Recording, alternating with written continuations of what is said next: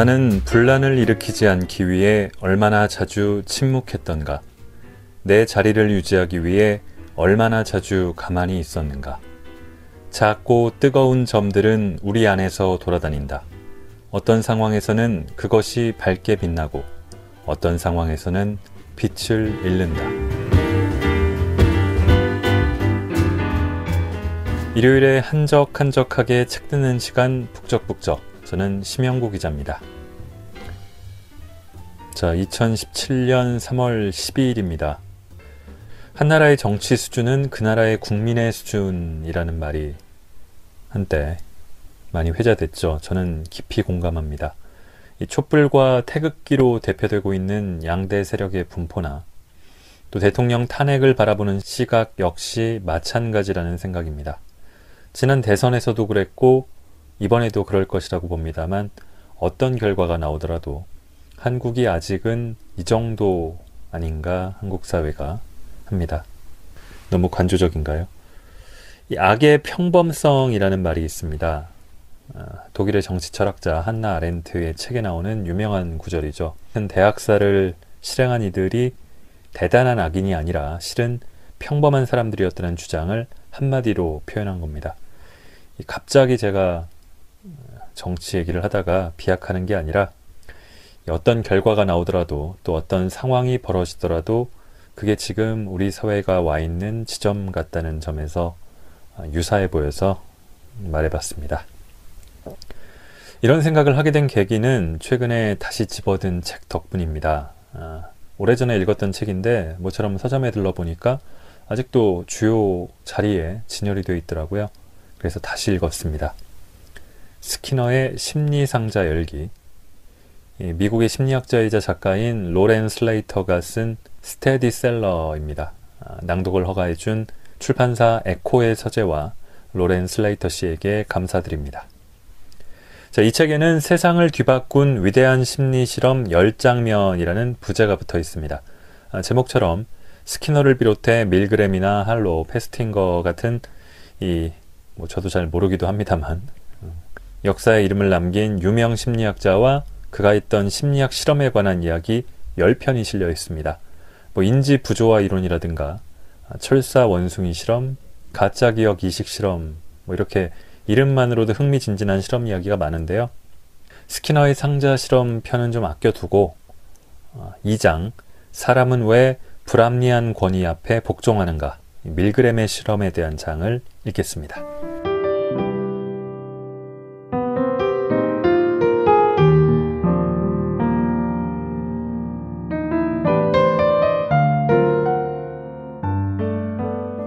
어쩌면 약속 시간에 늦었는지도 모른다. 당신은 지금 코네티컷주 뉴헤이번 지역의 좁은 골목길을 걸어가고 있다. 때는 1961년이다. 눈앞에는 예일 감독 교회의 뾰족한 첨탑이 어렴풋이 보이기 시작한다. 길거리에서는 짓이겨진 젖은 꽃들과 열매 썩는 냄새가 풍기고 있다. 고약한 냄새 때문인지 당신의 기분은 이미 약간 상해 있다. 시작도 하기 전에 냄새 때문에. 칙칙한 잿빛 골목 안으로 여름비가 세차게 들이치고 있다. 당신의 손에는 광고지가 들려 있다. 2주 전 신문을 보다가 시간당 4달러, 기억에 관한 연구에 참여할 사람 구함이라고 적힌 내용을 보고 오린 것이다. 당신은 그것이 예일대학에서 실시하는 것이므로 그리고 구식이 되어버린 믹서를 버리고 새 것을 살 수 있는 충분한 현금을 받을 수 있기 때문에. 음, 그리고 그 모든 연구가 과학이라는 이름하에 이루어지는 것이므로 참가하기로 결정한다. 당신은 지금 그곳을 향해 가고 있다. 골목길은 너무나 좁은 새길이다. 길이 너무 꾸불거리는 데다 보도블록이 울퉁불퉁하여 발에 걸려 넘어지기 십상이다. 결국은 돌뿌리에 걸려 넘어진다. 당신은 몸을 다시 추스르고 자리에서 일어난다. 마침내 주소지에 도착한다. 회색 문이 달린 린슬리 치텐덴 홀이다. 막 문을 열려고 하는데 안쪽에서 문이 저절로 열리며 한 남자가 나온다. 그의 얼굴은 온통 시뻘겋다. 그의 볼 아래로 흐르고 있는 것은 눈물인가? 남자가 문을 거칠게 닫고는 종종 걸음으로 사라진다. 이제는 당신의 차례다. 문을 열고 안으로 들어간다. 방으로 들어가기 전에 돈이 먼저 지불된다. 방 안은 이제껏 걸어온 골목길보다 더 형편없는 몰골을 하고 있다. 벽은 온통 벗겨져 있고 천장에는 복잡하게 얽힌 파이프들이 앙상한 뼈를 드러내고 있다. 흰 가운을 입은 험상궂게 생긴 한 남자가 빳빳한 1달러짜리 지폐 석 장과 25센트짜리 동전 4개를 건네준다. 손바닥에 차가운 느낌이 전해진다. 남자가 말한다. 사례금입니다. 앞으로 일어나는 일과 상관없이 드리는 돈입니다. 문득 궁금해진다. 도대체 무슨 일이 일어나는 걸까? 또 다른 한 남자가 방 안으로 들어온다. 바보 같은 웃음을 짓고 있는 그의 얼굴은 둥구스름하고 머리에 밀짚 모자가 비스듬히 씌워져 있다. 눈은 푸르지만 전혀 지적이지 않고 짙거나 선명하지도 않다. 활기 없는 칙칙한 파란색이다. 실험이 시작되기도 전부터 당신은 그 남자가 별로 똑똑해 보이지 않는다고 생각한다. 그가 월러스 어쩌구라고 자신의 이름을 소개한다. 실험자가 이야기한다. 우리는 처벌이 학습에 미치는 효과를 연구하고 있습니다. 이 주제에 관해서는 체계적인 연구가 거의 진행된 바가 없죠. 따라서 우리는 이 연구 결과가 교육 시스템에 도움이 될 거라고 기대하고 있습니다. 실험에서 두 분 중 한 명이 학생이 됩니다. 단어 따라 읽기 게임에서 오답을 말하면 전기 충격이 가해지죠. 다른 한 명은 교사가 되어 상대방이 게임에서 틀리면 전기 충격을 가하게 됩니다. 그러면서 실험자가 묻는다. 누가 학생 역을 맡고 누가 교사 역을 맡겠습니까? 월러스를 쳐다보니 그가 어깨를 으쓱 올린다. 당신도 그를 따라 어깨를 올린다. 실험자가 이야기를 계속한다. 제비 뽑기를 하죠. 그가 접은 종이 쪽지 두 개를 내밀자 당신이 하나를 뽑고 월러스가 나머지 하나를 뽑는다. 종이를 펴니 교사라고 적혀 있다. 다행이다. 제가 학생역 같군요. 라며 월러스가 웃는다. 실험자가 당신과 월러스에게 따라오라는 몸짓을 한다. 두 사람은 그의 뒤를 따라 짧고 어두운 복도를 내려가 감옥처럼 생긴 방 안으로 들어간다. 실험자가 월러스에게 말한다. 의자에 앉으십시오. 월러스가 지시대로 한다. 그가 앉는 의자는 평범한 의자가 아니라 무시무시하게 생긴 전기 의자이다. 테이블 위에는 스위치판과 가죽끈, 그리고 피부에 부착하는 이상한 스티커들이 놓여 있다. 우리가 이분을 묶어야 합니다. 실험자가 당신에게 월러스를 묶으라고 지시를 내린다. 살짝 와닿는 그의 피부가 놀랍도록 매끄럽다. 실험자가 크림 한 통을 집어들고 말한다. 이것을 이분의 손에 바르십시오. 전기장을 만드는 전극 때문에 필요한 일입니다. 당신은 자신도 모르게 살이 물컹한 이 남자의 몸에 기름칠을 해주기 시작한다. 어쩐지 기분이 역하다. 구역질이 나려고 한다. 그러자 실험자가 말한다. 벨트를 조이세요. 당신은 명령대로 남자에게 기름칠을 하고 벨트를 조인다. 검은색 벨트 위에 달린 끈을 잡아당기자 월러스의 몸이 꽁꽁 묶인다. 당신은 자리를 뜨기 전에 이 남자를 한번 쳐다본다. 포로가 된 남자의 옅은 눈은 약간 겁을 먹은 듯하다. 약간의 두려움도 서려 있다. 쉿, 나쁜 일은 일어나지 않을 겁니다. 라고 그에게 이야기하고 싶다. 나쁜 일은 일어나지 않을 것이다. 나쁜 일은 일어나지 않을 것이다.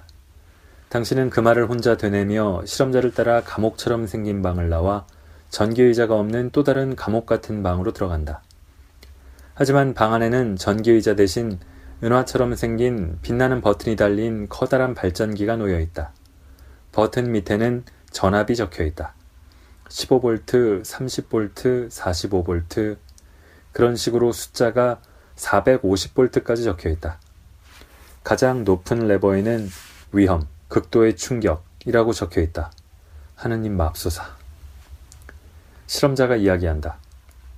마이크로폰을 통해 월러스에게 다음 단어들을 쭉 읽어 주십시오. 만일 그가 단어를 제대로 대지 못하면 한 번 틀릴 때마다 전기 충격을 주어야 합니다. 처음에는 가장 낮은 15V에서 시작하여 전압이 점점 올라갑니다. 시험 삼아 전기 충격을 드려볼까요? 실험자가 뾰족한 장치를 피부에 대고 살짝 누르니 따끔한 느낌이 전해진다. 마치 가오리에게 물린 느낌이다. 몸이 움찔댄다. 이것이 45V입니다. 처벌이 어떤 것인지 아시겠죠? 알았어요, 알았다고요. 당신이 시작한다. 호수, 행운, 건초, 태양, 나무, 불량배, 웃음, 아이. 작은 마이크로폰을 통해 낄낄대는 그의 목소리가 들린다. 그가 소리친다. 계속 단어를 읽으세요. 당신은 그에게 단어들을 천천히 읽어준다. 초콜릿, 와플, 발렌타인, 큐피드. 거기서 그가 처음으로 실수를 한다. 그에게 첫 번째 전기 충격을 가한다. 15볼트짜리다. 그저 살짝 간지러운 정도라 걱정할 것은 없다. 하지만 첫 번째 전기 충격이 가해지면서 상황이 달라진다. 그 다음 대답을 말하는 그의 목소리가 어둡고 심각하다. 저런, 또 틀렸다. 이번에는 30볼트짜리다. 이 다음에는 답을 제대로 맞힌다. 좋았어. 그 다음에도 맞았다. 당신은 어느새 자신이 그를 응원하고 있음을 깨닫는다. 하지만 그가 나무, 집에서 틀렸다. 또다시 다알리아와 잔디에서 틀려버린다. 어느새 전기 충격은 115볼트까지 올라가 있다. 당신은 버튼을 누르는 자신의 손을 쳐다본다. 버튼을 누르자 마이크로폰을 통해 그의 비명이 들린다. 날 여기서 나가게 해주세요. 나를 나가게 해달라고요. 더 이상 견딜 수가 없어요. 날 여기서 나가게 해줘요. 당신의 몸이 떨리기 시작한다. 겨드랑이 밑은 이미 축축하게 젖어 있다. 당신이 실험자를 향해 말한다. 됐어요. 여기서 그만두어야 해요. 저 사람이 나가고 싶어 해요. 하지만 실험자는 무표정한 얼굴로 말한다. 실험은 계속되어야 합니다. 하지만 저 사람이 나가고 싶어 하잖아요. 그가 나가고 싶어 하면 실험을 계속 진행할 수 없어요. 실험은 계속되어야 합니다. 실험자는 마치 당신의 귀에 이상이라도 있는 것처럼 같은 말을 반복한다. 하지만 아니, 아니야. 내 귀는 멀쩡해. 청력에는 아무런 이상이 없어. 시력도 2.0인걸? 당신은 자신의 말끔한 건강진단서와 뛰어난 시력과 높은 대학 성적과 최근 직장에서 승진한 것까지 이 남자에게 모두 이야기해주고 싶은 이상한 욕구가 치민다. 실험을 계속해 주십시오. 실험자는 매우 확신에 차 있어 보인다. 당신은 실험을 계속한다. 월러스가 또 실수를 한다. 세 번, 네 번, 계속 틀린다. 이제 당신은 전기 충격을 150볼트까지 올린다. 그가 비명을 지른다. 내게 심장병이 있어요. 절 여기서 나가게 해줘요. 더 이상 실험을 하고 싶지 않아요. 실험자는 당신의 바로 옆에 서서 이야기한다. 실험을 계속하십시오. 충격은 고통스럽지만 해가 되진 않을 겁니다. 영구적인 조직 이상은 생기지 않습니다. 하지만 심장병 환자라잖아요. 당신은 애써 눈물을 참으며 말한다. 아니면 자신이 그렇게 말하고 있다고 생각하는 것인지도 모른다. 혹시 혼잣말을 하는 것일까? 그가 거듭 강조한다. 영구적인 조직 손상은 없을 겁니다. 그의 말에 당신이 소리를 지른다. 세상에, 그러면 일시적인 손상은요? 실험은 계속되어야 합니다. 당신은 지금 울고 있다. 아니, 웃고 있다. 눈에서 눈물이 줄줄 흐르는데 배에서는 껄껄 웃음이 난다. 당신이 이야기한다. 저 방으로 가서 확인해 보자고요. 저 남자가 괜찮은지 보자고요. 흰 가운의 스나이가 고개를 흔들자 그의 목에서 뼈가 부딪히는 소리가 나기 시작한다. 뚝뚝. 당신은 버튼을 누르고 또 누른다. 이 사람은 의사일까? 당신이 묻는다. 당신 의사예요? 영구적인 조직 손상이 없을 거라고 확신합니까? 당신과 달리 그는 의사라도 되는 양 확신에 차 있다. 당신의 학교 성적이 아무리 좋았어도 그는 자신의 행동을 알고 있고 당신은 그렇지 못하다. 그때 당신에게 어떤 이상한 일이 벌어진다. 자신의 임무에 총력을 기울이게 된 것이다. 당신은 조심스럽게 각 단어들을 읽어주며 마치 조종판을 잡고 있는 비행기 조종사처럼 버튼을 누르고 있다. 당신의 시선은 오로지 손에 있는 기계 장치에 멈춰 있다. 315볼트의 충격이 가해지자 월러스가 소름 끼치는 비명을 마지막으로 지른 후 멈춘다. 그는 잠잠하다. 345볼트가 되자 당신이 실험자에게 몸을 돌린다. 기분이 매우 이상하다. 텅 빈 듯한 느낌이다. 실험자가 이야기를 시작하자 그가 그 자신의 공기로 당신을 채워주고 있는 것 같다. 침묵은 틀린 답으로 간주합니다. 그의 말이 너무 웃기게 들리는 나머지 당신은 재채기를 하며 웃기 시작한다. 웃고 웃고 또 웃는다. 그래도 버튼을 계속 누른다. 그것 외에 당신이 할 수 있는 방법은 없다. 안 돼, 안 돼, 안 되라고도 할 수 없다. 머리는 명령을 내리는데 손이 말을 듣지 않는다. 머리에서 손까지의 거리가 얼마나 먼지 새삼 깨닫는다. 그것은 머나먼 툰드라 지대만큼이나 멀다. 당신은 머릿속으로 안 된다고 이야기하지만 손은 충격판 위아래로 탭댄스를 춘다. 무시무시한 침묵이 흐르다가 지지직거리는 전기 충격 소리에 이따금씩 고요한 침묵이 깨진다. 사람은 없다. 이곳에 사람은 존재하지 않는다. 마치 잠에서 깨어난 것만 같다. 잠들었다가 깡패와 상어가 나오는 악몽을 꾼 후 일어나니 모든 것이 끝나 있는 느낌이다. 실험자가 이야기한다. 이제 그만하셔도 됩니다. 그러자 월러스가 문을 열고 방 안으로 들어온다. 그의 모자는 아직도 머리 위에 비스듬히 씌워져 있다.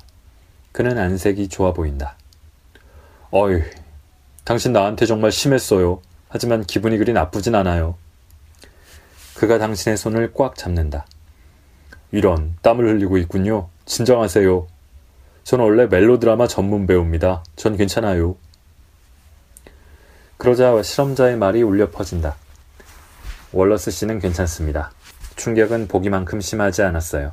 그것은 작은 실험용 동물에게나 위험하거나 치명적일 따름입니다. 그 발전기는 주로 작은 동물에게만 쓰이죠. 아, 그렇군. 월러스가 방을 떠나고 밀그램이라는 이름의 활기 넘치는 키 작은 남자가 방 안에 들어와 이야기한다. 몇 가지 질문을 해도 괜찮겠습니까? 그가 당신의 학벌과 군대 복무 여부, 종교 등을 받아 적는다. 당신은 너무 멍해서 모든 것이 혼란스럽기만 하다. 그래도 모든 질문에 제대로 대답한다. 전기 충격이 사람이 아닌 쥐를 위한 것이라고? 당신은 쥐야 사람이야. 월러스가 실제로 아프지 않았다면 왜 그렇게 비명을 지른 거지? 왜 심장이 아프다고 고함을 지른 거야? 갑자기 분노가 치밀어 오른다. 당신은 이 명민하고 키 작은 남자를 쳐다보며 말한다. 알았어요. 이건 학습에 관한 실험이 전혀 아니군요. 이것은 복종, 권위에 대한 복종을 연구하는 실험이에요. 복종에 관한 실험이라고요. 당신이 같은 말을 반복하자 밀그램이 대답한다. 그래요, 그렇습니다. 당신이 먼저 알아채지 못했다면 제가 나중에 이야기해 줬을 겁니다. 실험에 참가한 사람들에게 보내는 편지를 통해서요. 이 실험에 참가한 사람들의 65%가 당신처럼 행동했습니다. 우리가 만든 이 상황에서 당신이 선택한 행동은 완전히 정상입니다. 아, 그것 때문에 안 좋은 감정을 느끼실 필요는 전혀 없습니다. 하지만 납득이 되지 않는다. 마음이 놓이지 않는다.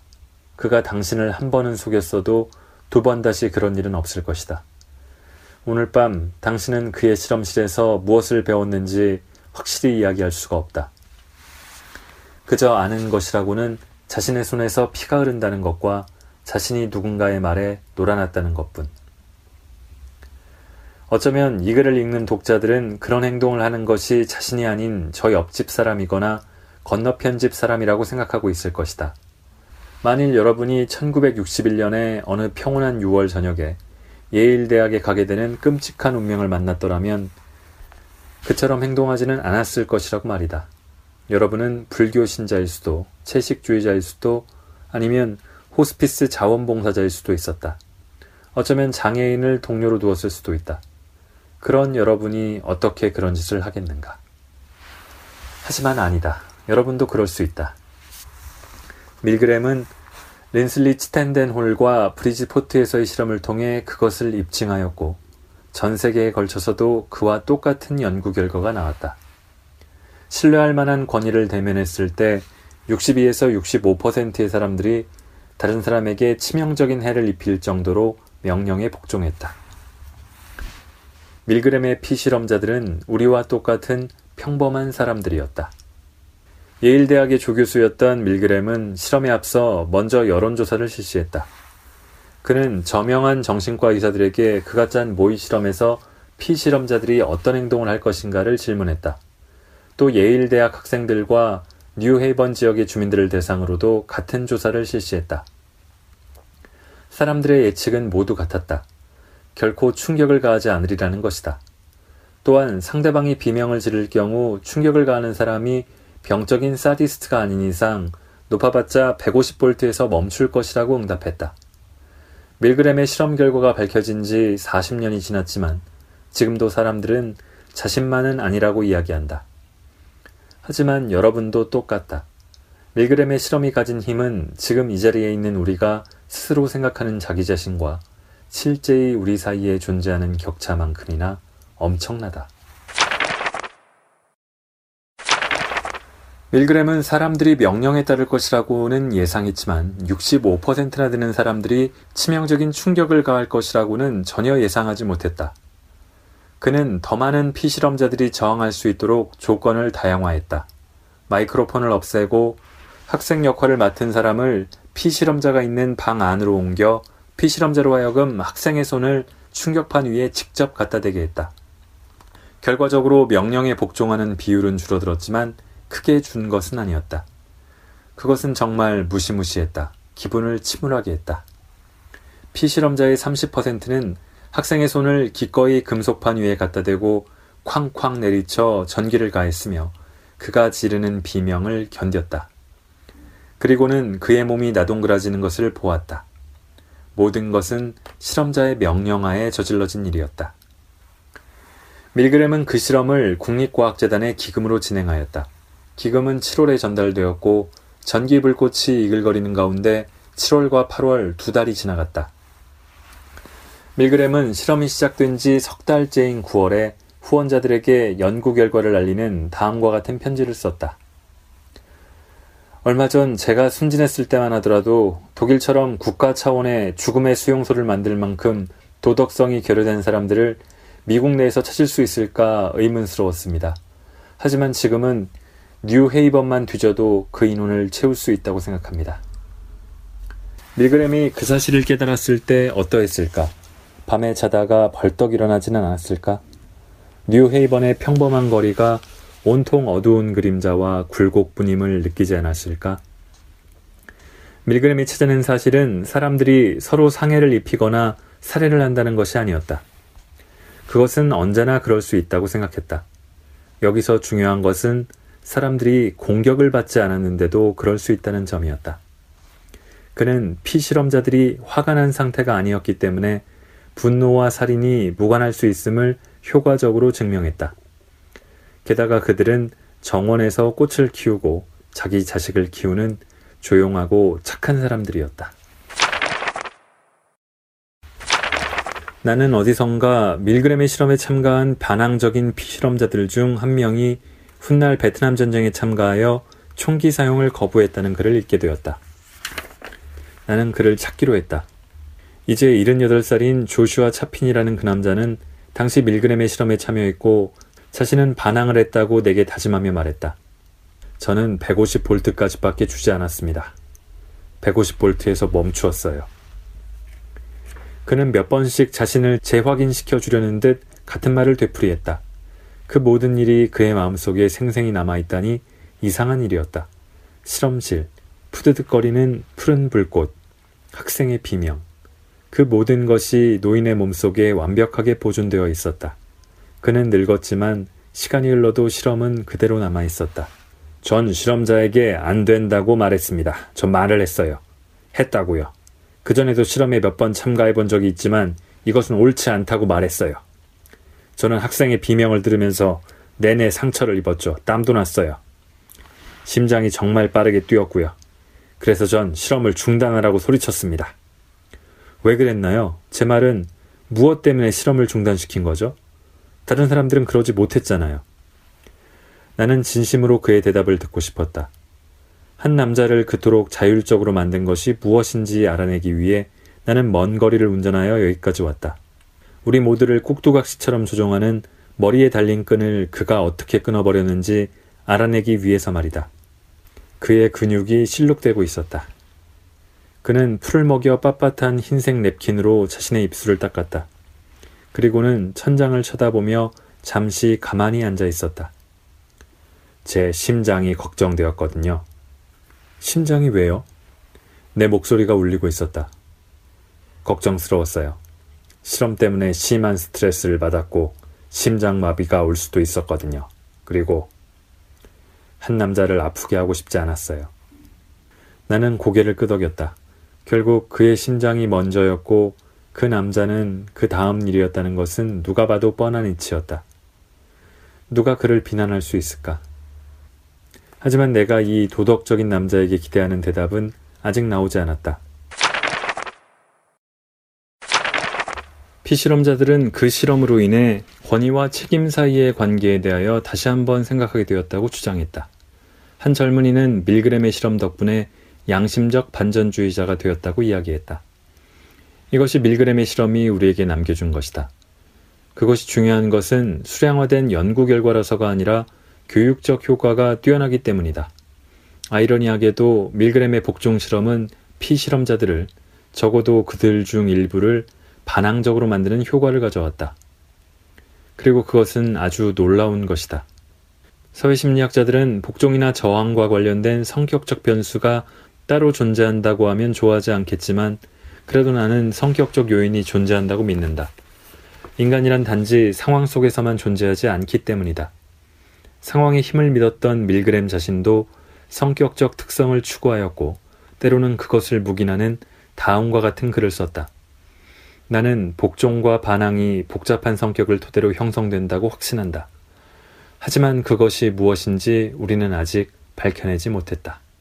나는 밀그램의 실험에 관해 처음 들었던 브랜디스 대학 시절의 어느 봄날을 지금도 기억한다. 그때 내가 느낀 인식의 충격은 얼마나 컸는지. 만일 내가 그 실험에 참가했더라면 나 역시 충격을 가했으리라는 것을 나는 금세 깨달았다. 동요하기 쉬운 내 성격 탓이다. 그리고 내가 그런 행동을 할 수 있었다면 어떤 이상한 환경이 나를 재촉했기 때문이 아니라는 것도 알았다. 나의 내면에 들끓어 오르는 작은 점 같은 것이 있기 때문이다. 그것은 분명 외부에 있는 것이 아닌 내적인 것이었다. 작고 뜨거운 점. 나는 인종차별적 비방을 들으면서도 분란을 일으키지 않기 위해 얼마나 자주 침묵했던가. 직장에서 잘못된 일을 보고도 동료가 형편없는 대접을 받는 것을 보면서도 내 자리를 유지하기 위해 얼마나 자주 가만히 있었는가. 작고 뜨거운 점들은 우리 안에서 돌아다닌다. 어떤 상황에서는 그것이 밝게 빛나고 어떤 상황에서는 빛을 잃는다. 하지만 도덕적 실패는 너무나 많은 사람들의 마음속에 남아있기 때문에 많은 실패를 하고 나면 다시는 예전의 모습으로 돌아갈 수가 없다. 나는 이 한여름날 내 손을 쳐다본다. 그리고 손금들이 어떻게 뻗어 있는지 살펴본다. 위로 아래로 좋게 나쁘게 뻗어 있는 손금들. 사람들의 65%는 복종을 했다. 35%는 복종을 하지 않았다. 좋은 것은 나쁜 것이고 나쁜 것은 좋은 것이다. 모든 것은 뒤섞여 있다. 내 손은 아프지만 가능성은 대단히 크다. 이제 저녁이다. 두 살 난 내 딸이 새로운 스페인 단어를 하나 배웠다. 옵스쿠바, 옵스쿠바. 더 어둡게, 더 어둡게 라는 뜻이다. 나는 내게 달려오는 딸을 내 손으로, 엄청난 가능성을 지닌 내 손으로 끌어안았다.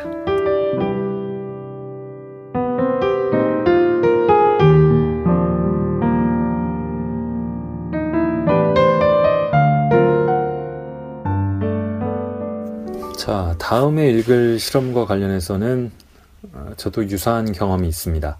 아, 작년 여름의 어느 날이었습니다. 아, 여름이라서 창문을 열어놓고 자고 있는데 새벽 한 3시나 4시쯤이었을까요? 창밖에서 갑자기 사람 살려라는 비명이 들려왔습니다. 저는 3층에 살거든요, 아파트. 잘 들렸는데 잠에서 깨서 잘못 들은 게 아닌가 싶었는데 다시 비명 소리가 들렸고 창밖을 내다봤더니 누가 막 뛰어가는 것 같은 소리가 들렸습니다. 알고 보니까 밤늦게 귀가하던 한 여성을 뒤에서 어떤 남성이 덮쳤고 그 여성이 비명을 지르면서 저항하자 이 남성이 도망친 겁니다. 누군가가 신고했는지 경찰이 출동했고 또 범인도 근방에서 붙잡혔다고 전해 들었습니다. 그 여성에게는 천만 다행으로 그 시간에도 어디서 나왔는지 사람들 몇몇이 나와서 그 여성을 보호했습니다. 그런데 만약 저 여성이 비명을 지르고 뭐 사람들은 깼겠죠 저 같은 사람들이 아무도 나와주지 않았다면은 그 상황은 어떻게 됐을까요? 또 3층에서 지켜보고 있던 저는 어떤 행동을 했을까요? 혹은 아무것도 하지 않고 있었을까요? 3장 엽기적인 살인사건과 침묵한 38명의 증인들을 읽겠습니다.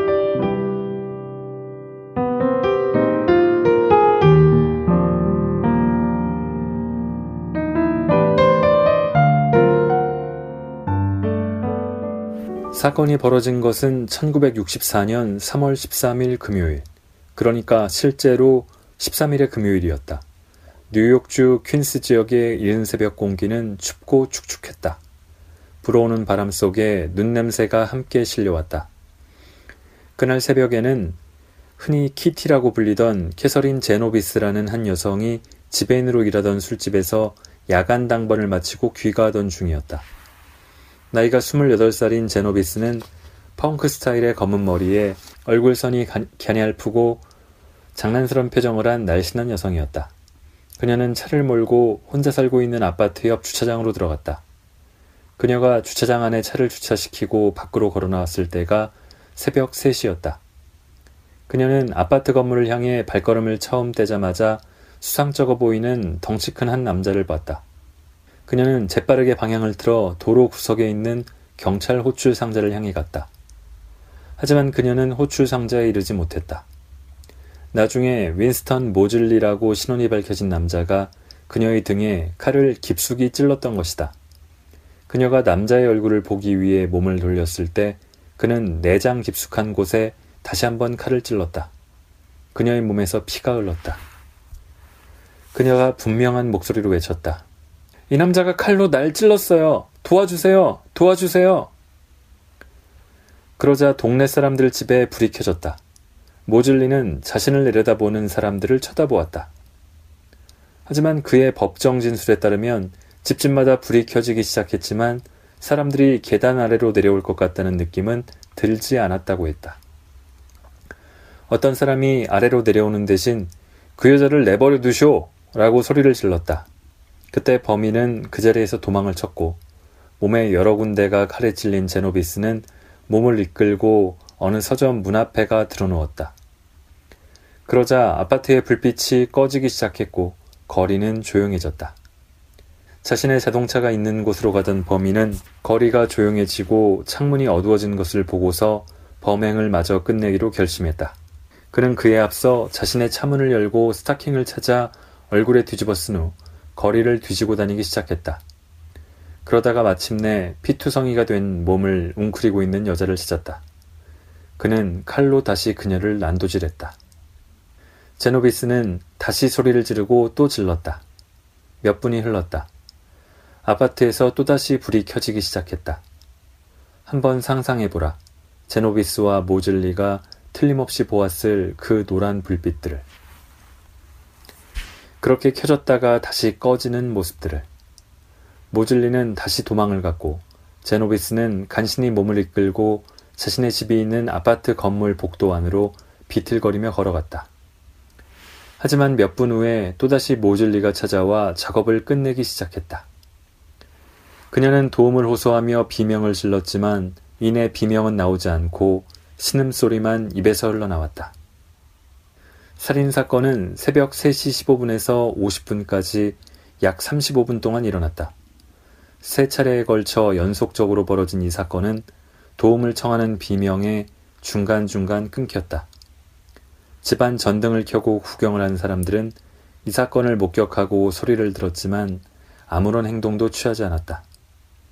한 여성이 칼에 찔리고 쓰러지는 것을 창가에서 구경만 한 사람들은 모두 38명이었다.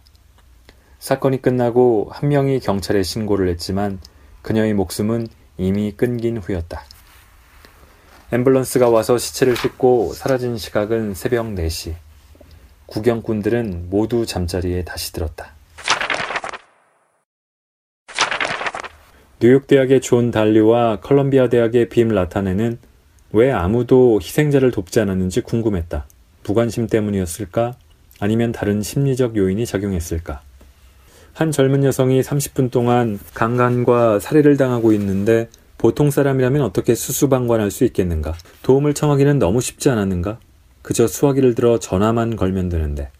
생명의 위협도 증인으로서 위험에 빠질 가능성도 없었다. 그 사건에 연루된다고 해서 법적으로 손해를 입을 이유도 없었다. 분명히 증인들의 상당수가 자식을 키우고 있었을 것이고 그들 중 일부는 남을 돕는 직업을 가지고도 있었을 것이다. 그들이라고 해서 특별히 동정심이 없는 사람들도 아니었다. 키티 제노비스가 살해되던 날 밤, 따뜻한 겨울 한 모퉁이로 봄 기운이 고개를 내밀던 날 밤, 나뭇가지 위로 푸른 새싹들이 일찌감치 돋아나던 그날 밤, 이상한 일이 벌어진 것이 틀림없었다. 두 심리학자는 실험 계획을 짜기 시작했다. 하지만 살인을 모방할 수는 없었기 때문에 간질 발작으로 그것을 대신했다. 그들은 대학생의 도시생활 적응도를 연구하는 것처럼 가장해 뉴욕 대학 학생들 가운데 피실험자들을 모집했다. 모집된 학생들은 따로 격리된 방 안에 혼자 앉아 마이크로폰에 대고 2분 동안 뉴욕 대학에서 생활하며 어려웠던 점을 털어놓도록 되어 있었다. 각 방은 격리되어 있지만 오디오 장치가 연결되어 녹음기를 통해 다른 학생들의 이야기가 전달되었다. 하지만 순진한 피실험자들은 그 목소리가 미리 녹음되어 있음을 알지 못했고 그것이 실제 옆방 학생이 말하는 것이라고 믿었다. 그들은 미리 녹음된 목소리가 대학 생활의 어려움을 토로하는 동안 이야기를 들으며 자신의 차례가 오기를 기다렸다. 그러다가 마침내 피실험자의 차례가 오면 2분 동안 자신의 이야기를 하면 되는 것이었다. 피실험자의 발언 시간이 끝나면 마이크로폰은 저절로 꺼지게 되어 있었다. 첫 실험에는 여학생 59명과 남학생 13명이 참가했다. 처음 발표를 한 사람은 간지를 앓는 학생이었다. 그 학생은 자신이 자주 발작을 일으킨다고 고백했다. 그는 당황스러워하며 말을 더듬었다. 특히 시험 기간 동안 발작이 심하다고 했다. 뉴욕은 생활하기 힘든 곳이며 뉴욕 대학에서 공부하기가 힘들다고 털어놓았다. 물론 아무것도 모르는 피실험자들은 그 목소리가 녹음기에서 흘러나오는 것이 아니라 옆방에 있는 학생의 실제 목소리라고 믿었다. 하지만 마침내 사건이 벌어졌다. 간질 발작이 시작된 것이다. 아무것도 모르는 피실험자들은 다른 방에 격리되어 있었기 때문에 발작이 일어나는 모습을 볼 수는 없었다. 간질을 연기한 배우는 다시 정상적인 목소리로 말하기 시작했지만 목소리가 점점 커졌고 말이 이리저리 엉키면서도 끝까지 끈질기게 말했다. 나중에는 탄원조의 말투가 극에 달했다. 도와달라는 말들이 이어진 다음에 마지막에는 목이 졸리는 듯한 소리가 나더니 아무 소리도 들리지 않았다. 이 이야기를 듣는 다른 학생들이 최소한 한 명이나 두 명 또는 다섯 명은 있을 거라고 생각한 학생들은 어느 시점에서 자리에서 일어나 복도로 나가 실험자에게 도움을 청할 수 있었다. 실험이 시작되기 전에 실험을 주관하는 실험자가 학생들에게 사생활 보호를 위해 자신은 빠지고 나중에 마이크로폰으로 피실험자들의 반응을 듣겠다고 이야기해 놓은 상태였기 때문이다. 하지만 실험자는 피실험자에게 지시대로 순서에 따라 발표하라고 말해 놓았었다. 달리와 라타네는 실험의 조건이 제노비스 살인 사건 때와 똑같아지도록 신중을 기했다. 제노비스 살인 사건의 증인들은 다른 증인들을 볼 수 있었지만 대화를 나누지는 못했다. 유리 창문으로 가려져 있었기 때문이다.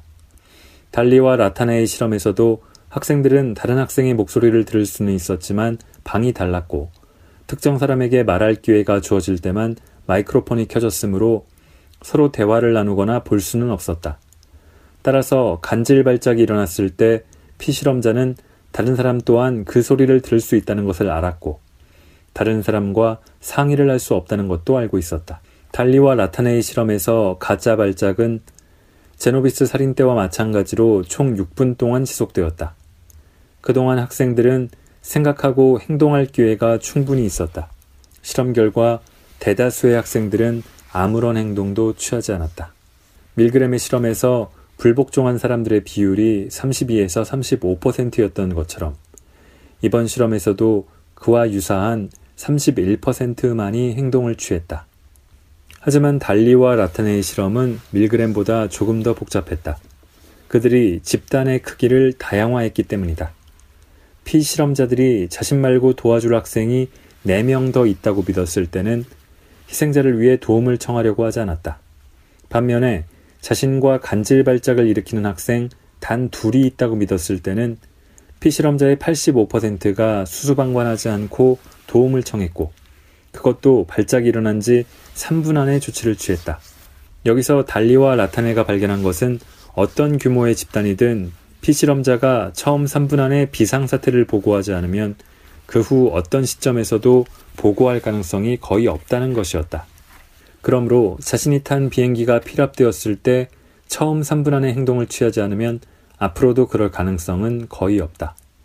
비상사태가 일어났을 때 시간은 결코 우리 편이 아니다. 시간을 끌면 끌수록 꼼짝 못하고 있을 가능성이 높다. 우리는 그 사실을 몸과 마음으로 명심하고 있어야 한다. 남을 돕는 이타적 행위와 시간과의 관계보다 더 흥미로운 것은 집단 규모와의 관계이다. 일반적으로는 집단 규모가 클수록 두려움이 적어지고 대담해져서 위험을 무릅쓸 가능성이 높다고 생각할 것이다. 어쨌든 가장 무서울 때가 가로등 없는 어두운 빈민가를 혼자 걸어갈 때 아닌가. 인간들은 온갖 포식자가 득실되는 평원에서 자신을 보호해줄 무리에서 떨어져 혼자가 되어 돌아다닐 때 가장 두려워하고 망설이는 동물이 아니던가. 하지만 달리와 라타네의 실험은 무리의 수가 많을수록 안전감이 커진다는 진화설의 이의를 제기한다. 방관하는 집단으로 인해 도움을 주는 행위가 억제된다는 것이다. 이카루스가 푸른 하늘에서 떨어졌을 때 온 시민이 몰려들면서도 그를 외면했던 것처럼 축제날 유람선 바퀴가 떨어지는 참사를 당한다면 사람들이 모른 척할 가능성이 높다. 하지만 단 한 명의 사람과 사막을 걷다가 혼자 모래폭풍에 휘말렸다면 그의 도움을 기대할 수 있다. 달리와 라타네의 연구 결과에 따르면 구원을 받을 확률은 85%이다. 경찰이 살인사건의 증인들에게 왜 도움을 청하지 않았느냐고 물었을 때 모두 할 말을 잃었다. 그들은 개입하고 싶지 않았다고 말했지만 어느 누구도 35분이라는 공포의 시간 동안 마음속에 오고 간 독백들을 솔직히 털어놓지 못했다. 언어 능력이 고도로 발달한 뉴욕 대학 학생인 달리와 라타네의 피실험자들도 자신이 왜 아무런 행동도 취하지 않았는지 이해하지 못했다. 사람들의 반응이 집단 크기와 너무나 밀접한 관계에 있음을 발견한 달리와 라타네는 자신들이 책임감 분산이라고 이름 붙인 현상을 비로소 이해하기 시작했다. 즉, 사건을 목격한 사람이 많을수록 개인이 느끼는 책임감은 적어진다는 것이었다. 군중들 사이에서 책임감이 공평하게 나누어지기 때문이었다. 책임감 분산이 사회적 예절과 결합하게 되면 그것이 더욱 강력한 힘을 발휘하여 생사가 걸린 상황도 무시하게 된다. 가해자는 단 한 명뿐인데 대처하는 사람이 아무도 없다는 것은 얼마나 끔찍한 일인가. 뿐만 아니라 비상사태가 실제 상황인지 거짓인지 구분하는 것도 문제가 된다. 제노비스 살인사건의 한 증인은 연인들끼리 싸우는 줄 알았다고 대답했다. 달리와 라타네의 피실험자들 중에는 정확히 무슨 일이 일어났는지 몰랐다고 답변하는 사람들도 있었다. 사회과학자인 아서 비먼 교수는 1979년에 쓴 논문에서 한 가지 흥미로운 발견을 했다. 만일 우리가 어떤 집단에게 사회적 신호와 다수의 무시, 그리고 방관자 효과에 관한 교육을 실시한다면 그런 행동이 앞으로 벌어지지 않도록 미리 예방할 수 있다는 것이다. 그의 연구에 따르면 우리가 중요한 것을 얼마나 쉽게 놓치고 지나갈 수 있는지 깨달으면 해석의 오류를 저지를 가능성도 훨씬 낮아진다는 것이었다. 1. 사건의 목격 단계. 도움을 줄 사람은 사건을 목격해야 한다. 2. 도움의 인식 단계. 도움을 줄 사람은 그 사건에 도움이 필요하다고 해석해야 한다. 3. 책임 인식 단계. 도움을 줄 사람은 개인적인 책임의식을 느껴야 한다. 4. 행동 결정 단계. 도움을 줄 사람은 취해야 할 행동을 결정해야 한다. 5. 행동 단계. 도움을 줄 사람은 이제 행동을 취해야 한다. 훌륭한 시민의식을 기르기 위해 필요한 단계가 무엇인지 깨달은 학생들은 교육을 받지 못한 사람들보다 두 배 이상 도움을 주는 경향을 보였다. 교육을 받은 학생들은 얼음 위에서 미끄러진 여성이나 갑자기 발작을 일으키는 간질 환자에게 도움의 손길을 내밀었다. 그것은 장소를 불문하고 생긴 일이었다. 만일 우리가 교육을 통해 남을 돕고 위기를 관리하는 능력을 효과적으로 기를 수 있다면 왜 국가 차원에서 그런 교육을 지속적으로 시키지 않는가 하는 의문이 들지 않을 수 없다. 응급조치를 가르치듯 그것을 필수 과목으로 만들거나 공익 광고로 홍보하면 쉽지 않을까? 우리가 해야 할 아주 간단한 다섯 가지라는 제목으로 말이다. 특히 요즘처럼 온 나라가 중요한 굴곡을 겪고 있을 때는 우리 모두 알고 있어야 한다.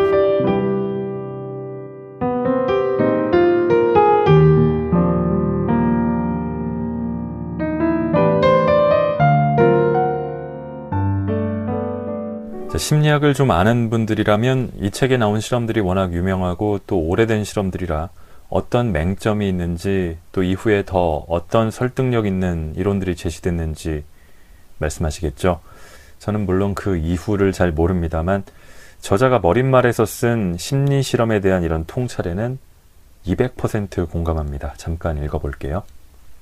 훌륭한 심리 실험은 인간의 경험을 압축시켜 우아한 본질만 남도록 걸러낸 인생 그 자체이기 때문이다.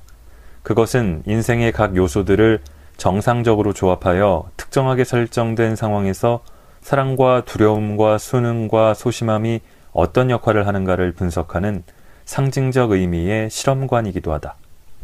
위대한 심리 실험은 인간의 특정 행동 영역이나 정신없이 돌아가는 혼잡한 인생 속에 묻혀 있는 한 부분을 확대하여 보여준다. 이러한 렌즈를 통해 우리는 우리 자신에 관한 것을 살펴볼 수 있는 것이다. 자, 그리고 이런 말도 남겼습니다. 인간은 조건화되고 밝혀지고 해방되고 설명된다. 누군가는 명령을 내리지만 우리는 복종하거나 복종하지 않을 것이다. 긴 시간 들어주셔서 감사합니다.